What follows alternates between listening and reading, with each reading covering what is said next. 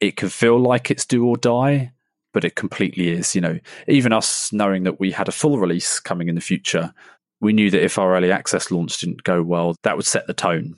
But because we had that visibility, the numbers of wish lists we got, which then puts us in a sort of tier where we can get front page treatment in future because of sales and things like that.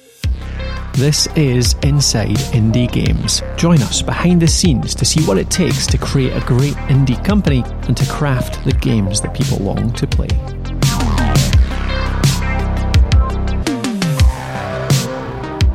In this episode, we'll hear from Gary Burchell of Fireblade Software.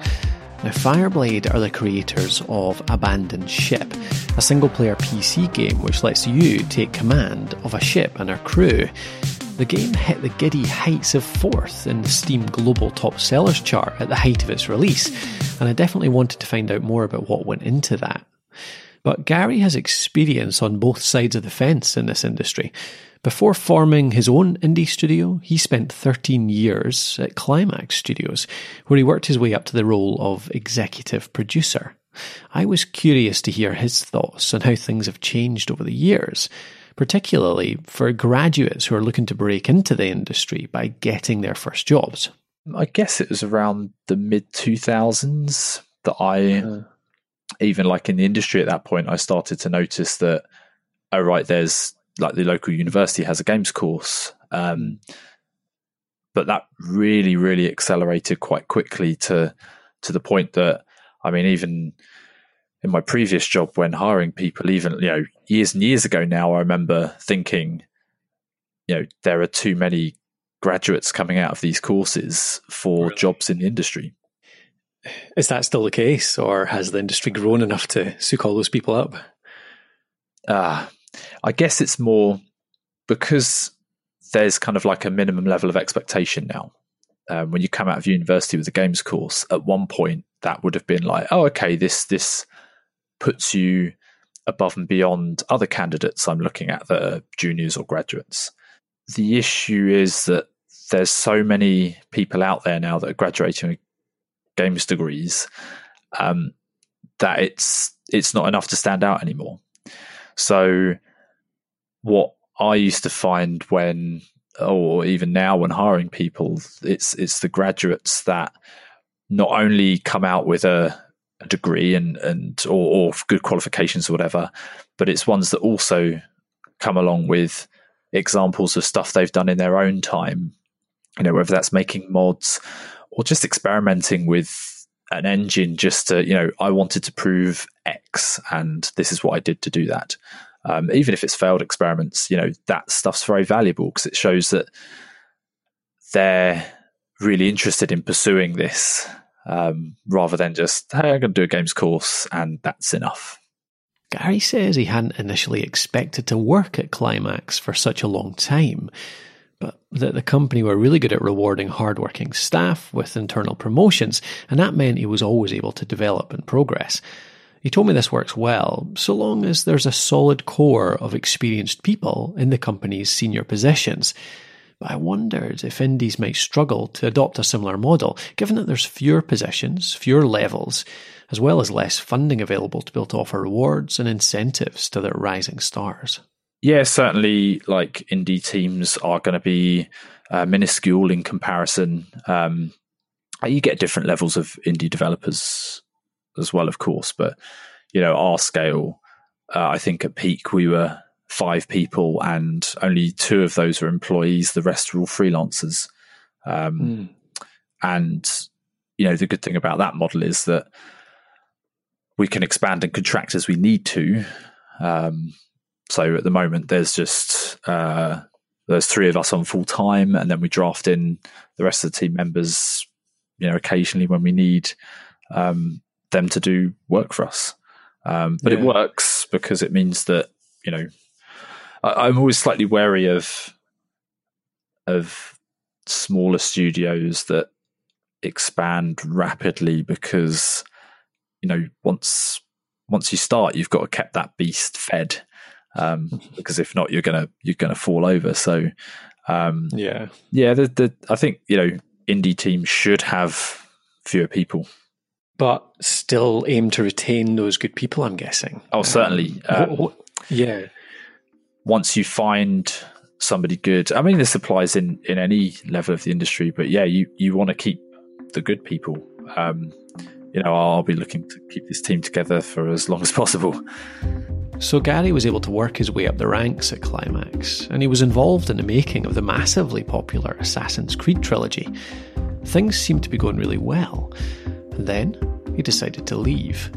so naturally, I was curious what prompted him to take the jump and start out on his own? Yeah, my wife asked me the same question. Um, but uh, when I got into the industry, I kind of had two visions. One was the AAA thing, which I've, I've mentioned previously.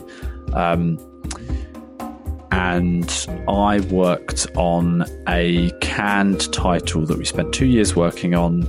Um, that uh, and I worked on it.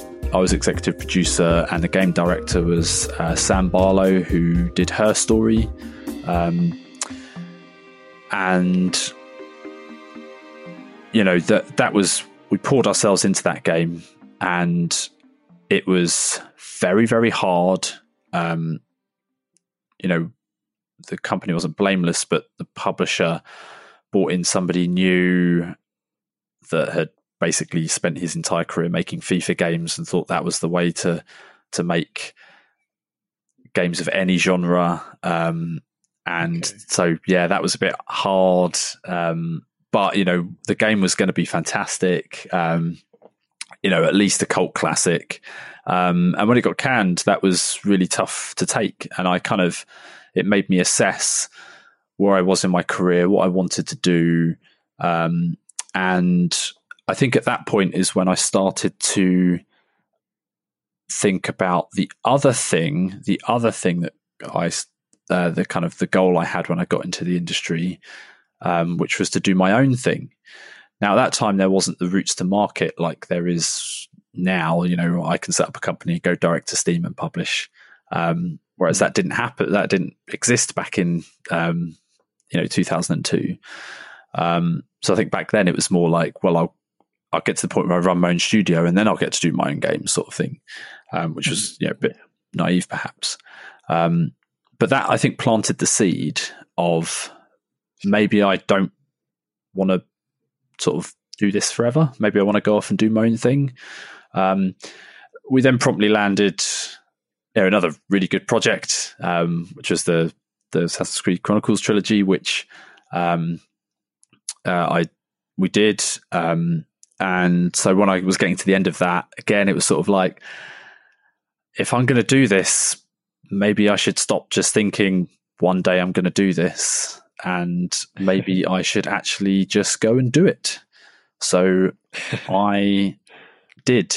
Obviously, I didn't like have that epiphany and then decide, hey, I quit. Um, I made sure that you know financially, I was going to be in a position where I could uh, attempt this and, and things like that. Um, but yeah, that that was kind of like the the road that led me to that point of of going off and doing my own thing.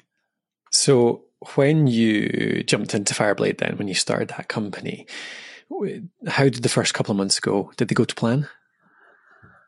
I was quite diligent in that I knew that as time went on, it would get harder and harder. So I tried to do a lot of things early on that kind of set a framework, um, not just in terms of making the game, but all of the boring business stuff around that.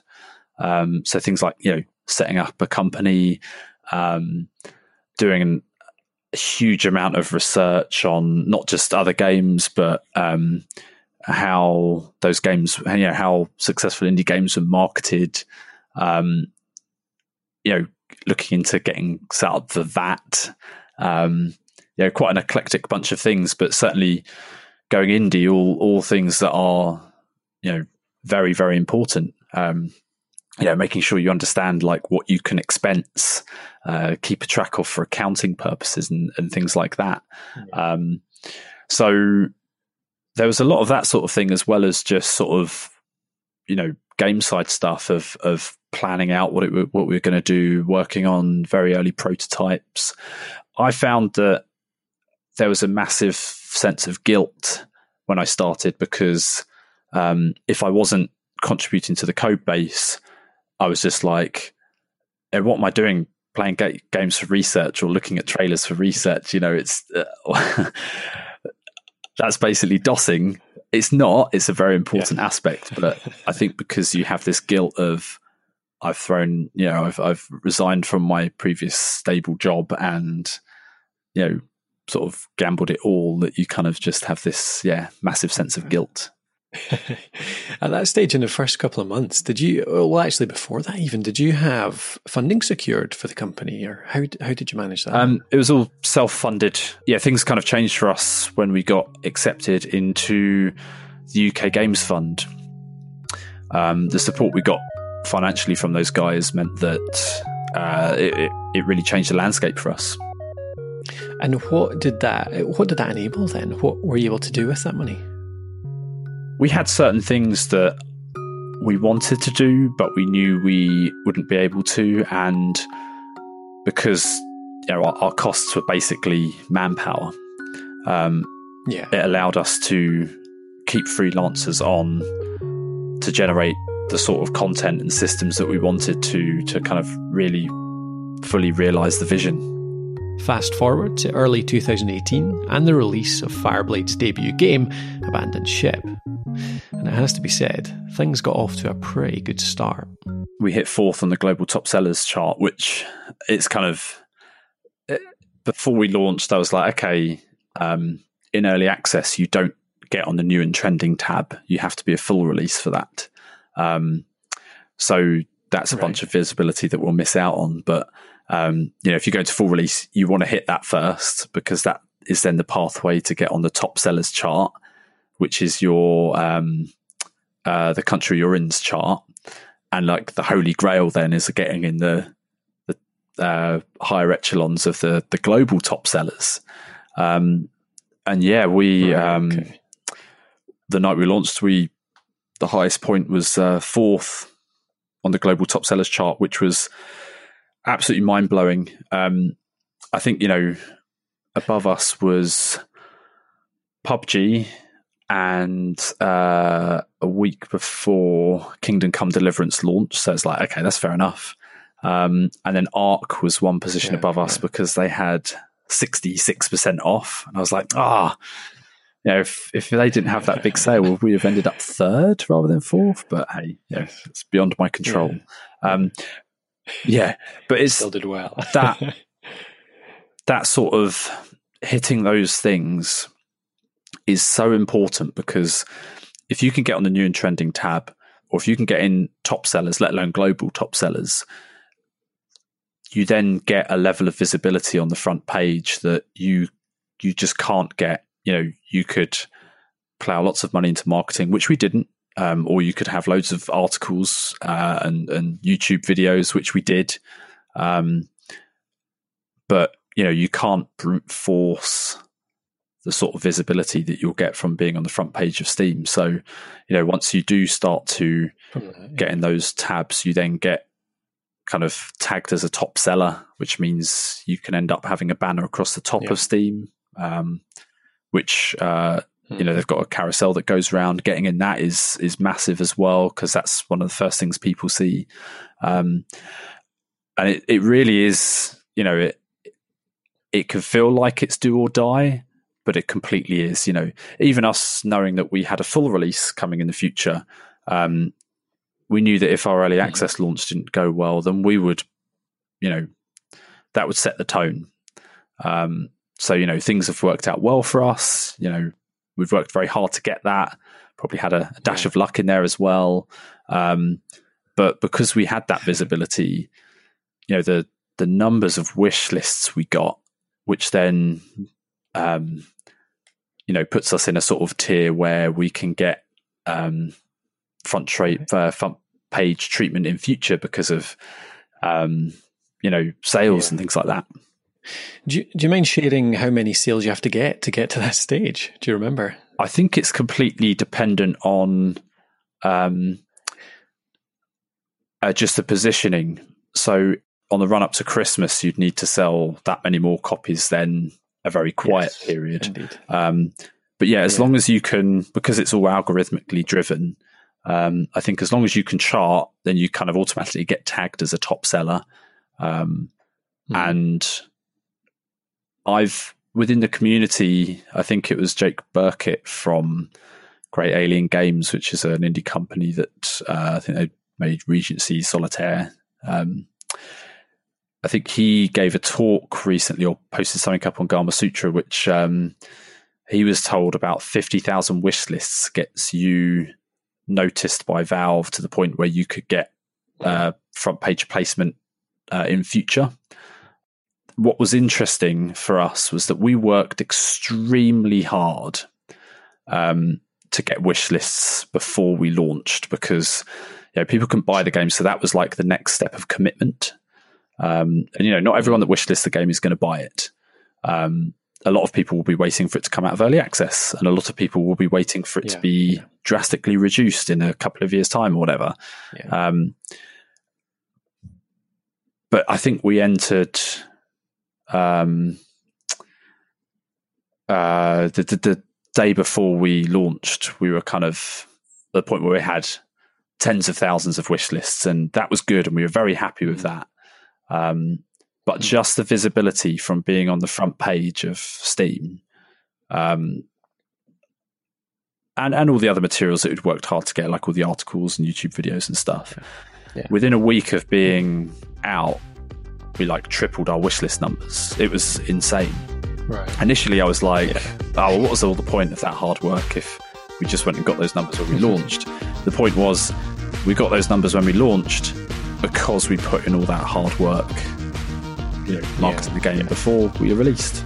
We joked that our marketing budget was thirty pounds because we once got a Facebook credit for thirty pounds.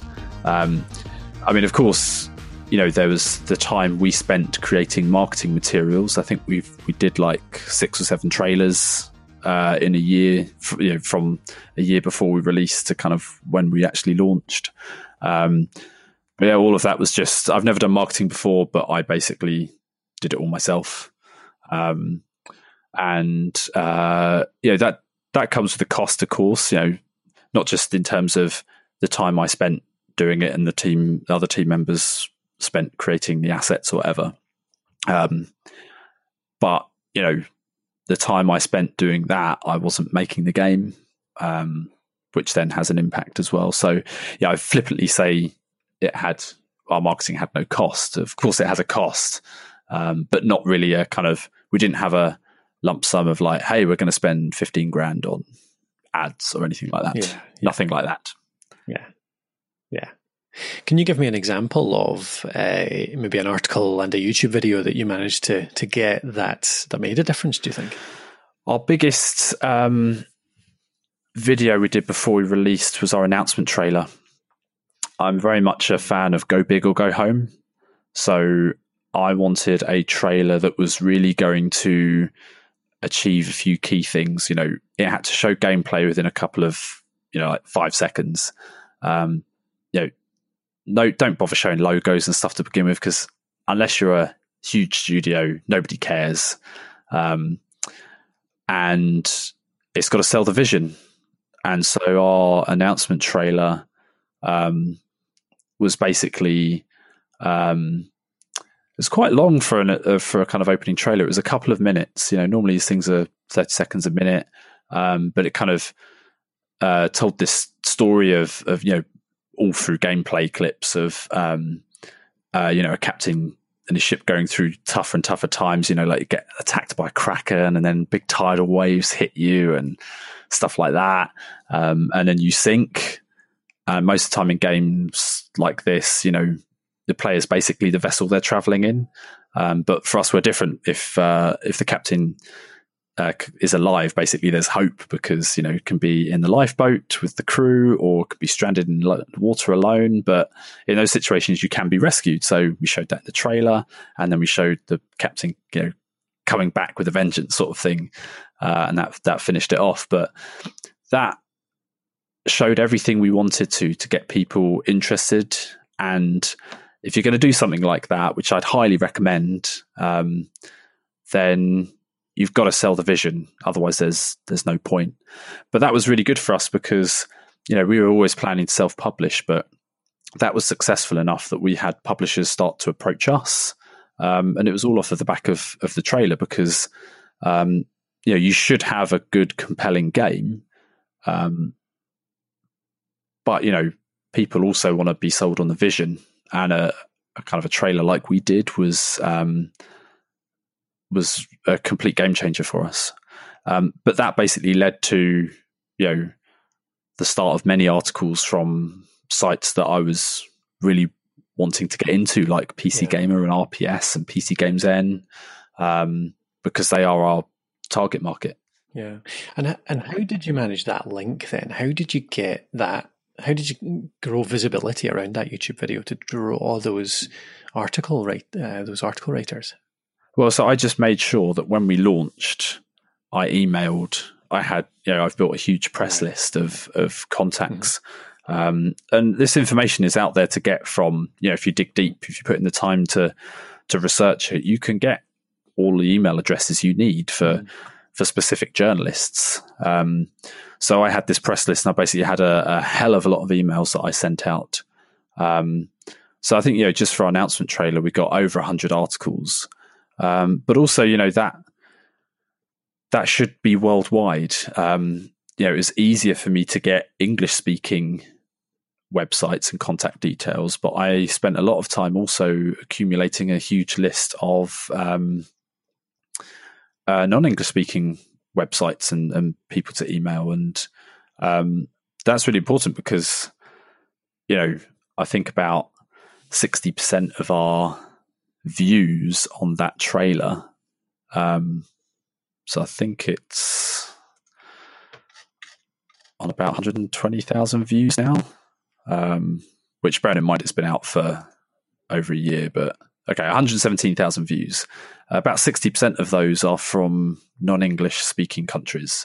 Oh, really? Interesting. So, you know, it's not as simple as going, well, that all came about because of people I uh, articles that non English articles that covered us.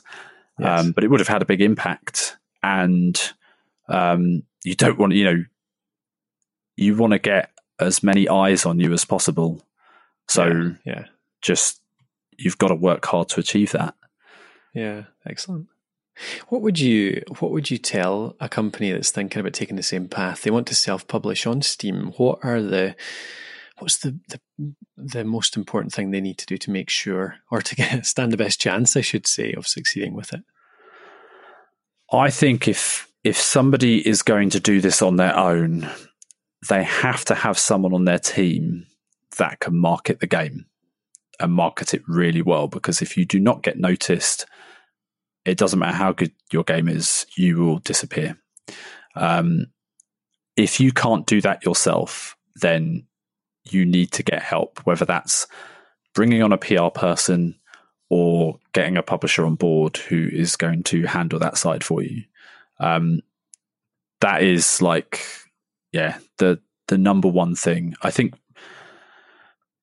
personally you need to ask yourself whether you are up for the fight because this is something yeah we've we've struggled with you know we've um we had a you know not a we're not a runaway success but we've done well and you know the the business is secure sort of thing um but we're not like we didn't go and sell a million copies or anything. You know, I'm not sitting here in the Bahamas doing this recording. Um, so, uh, you know, when we had that many eyes on us, you know, you suddenly got a community that is awake 24 7 because they're all scattered around the world. Uh, you know, if somebody's had a crash, they might be angry about that and, you know, want to know why you're not responding when it's half two your time. Um, but hey, you're you know you're just sat in your home office making a game sort of thing. So you have to be prepared to take on that um, and all that goes with it through the good times and the bad, um, because even success can be tough. So yeah, I think that's another thing I would recommend is you know are you really really up for it? And it's um it's a tough one. It's a little bit like uh, becoming a parent, right? You think you got it all worked out, but then when you become a parent, you're like, oh, you know, past Gary was so naive. Um, and kind of, I found that, you know, with all the experience I have, you know, and I say that with a, a wry smile on my face, um, because I'm still constantly learning all the time. Um, but, you know, all this experience I had, and I have learned so much doing this. Um, and I've no doubt that, you know, come the next game, I'll be saying exactly the same thing. Past Gary was completely naive. What do you wish you knew before you started in all of this then? Um, a very logistical thing, um, but it really hit us when we launched Abandon Ship was um, that no matter how much testing you do, when you release your game, there will always be things that come out of the woodwork that um, you have to react to. So, uh, you know, part of the playtesting we did for Abandon Ship, we had a couple of hundred people playtest the game. Um, but you know, obviously on PC, you've got such a, a near infinite combination of software and hardware.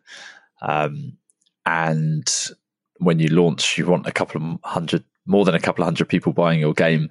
Um, so you know, if you've got thousands, tens of thousands of people playing your game, suddenly that really uh, opens you up to some things that you're going to have to react to because, um, you know, sometimes that's obscure things like uh, particular graphics cards not running on your version of the engine. Sometimes you'll just get a bit unlucky because, you know, nobody happened to have a particular version of antivirus software that prevents your game from running unless you add yes. it to the exceptions list. Um, but I would try and do some research on if, especially if you're using middleware for your engine, what sort of problems have cropped up in your version of the engine for other games, especially ones that have released recently, mm-hmm. um, to see if you can catch some of these things.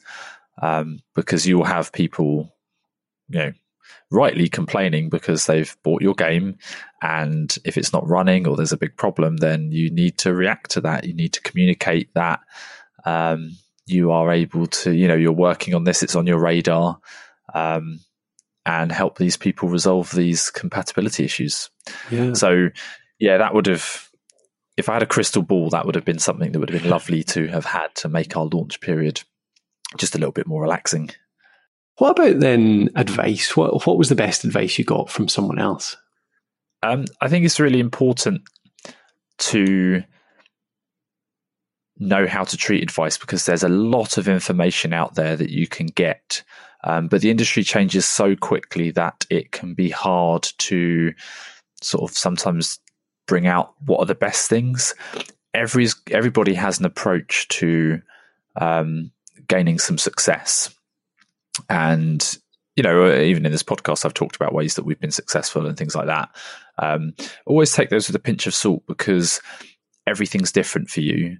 You know, the team are different, um, the industry changes constantly, and your game's different. So you need to do well at extracting what information is going to be useful for you and relevant for you, and from that, kind of compile your plan. Um, that being said, one thing that somebody said to me, and it was another indie developer called Harry Tuffs who made a game called House of Many Doors. And I was talking to him at an event about how, yeah, it feels like with marketing, sometimes it feels like you're kind of just screaming into the void. And he said something that's always stuck with me, which was um, even though it may feel like that, just because people aren't necessarily responding to every post you make or you know you're getting the kind of engagement that you want doesn't mean that people aren't seeing it. Mm-hmm. and that's very true i think because even, even i do it. I'll see so many things that i think oh that's cool but i won't press like or share it and things like that. Um, i do more so now just to kind of pay it forward because i know little things like that help people not just spread the word, but also it makes I think games content creators feel a bit happier that they're getting that engagement. Uh, and it's a very simple and easy thing to do. But I think the vast majority of people don't. But of course, they still see it, and you know that kind of biopsychology of you have to see something so many times before you're ready to kind of make a purchase is is very important. So I think that was really good advice because it kind of reminded me to just you know keep going and keep talking about the game.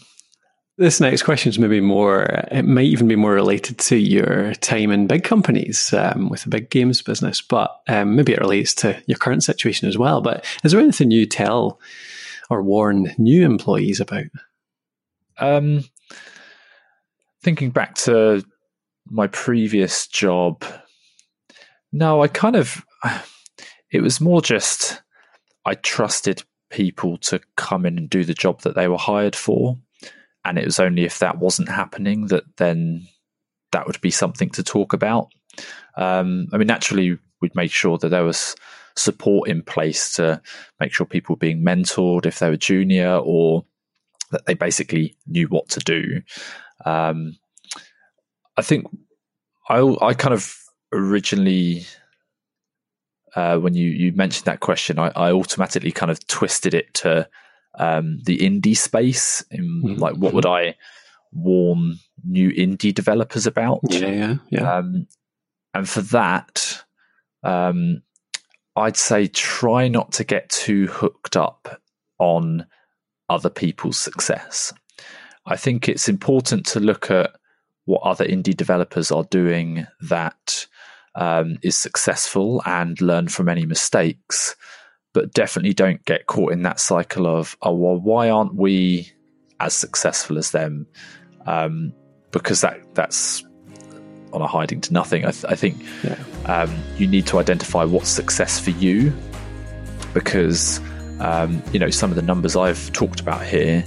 Um, some people might be listening to this and going, "Wow, I, that that's amazing. I'd love numbers like that. Um, but that doesn't necessarily have to mean success for you.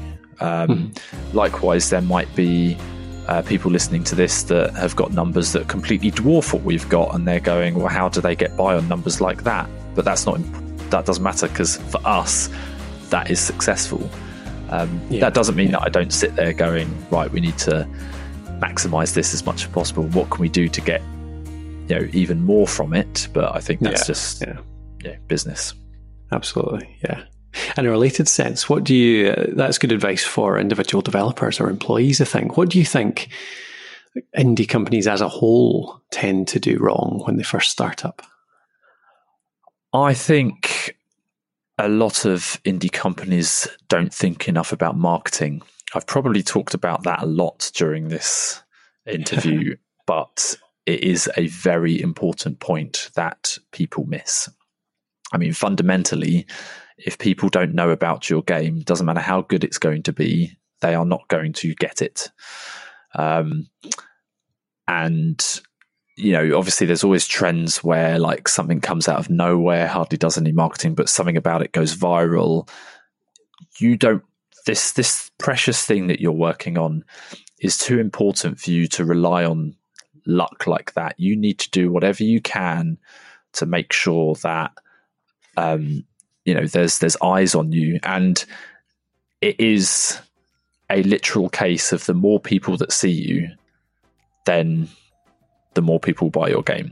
It is a numbers game, so you know numbers vary between games, but um, you know if a million people see your trailers then there might be uh, 10,000 that wishlist your game, and then there might be a thousand of those will buy your game in the launch period. You know, the, the percentage of the conversion rate changes, like I said, from, from game to game. But mm. when you look at it in those terms, it is a case of, well, if I just get that eyes on me number as high as possible, that's going to make all the other numbers go up. Thanks for listening to the first season of Inside Indie Games. And I've got just one ask for you just now. Find us on Twitter at UK Games Fund and tell us who you want to hear on a future episode. We'll do our best to track them down and bring them on. And if you want to find out more about us too, hop over to ukgamesfund.com. See you in the next episode.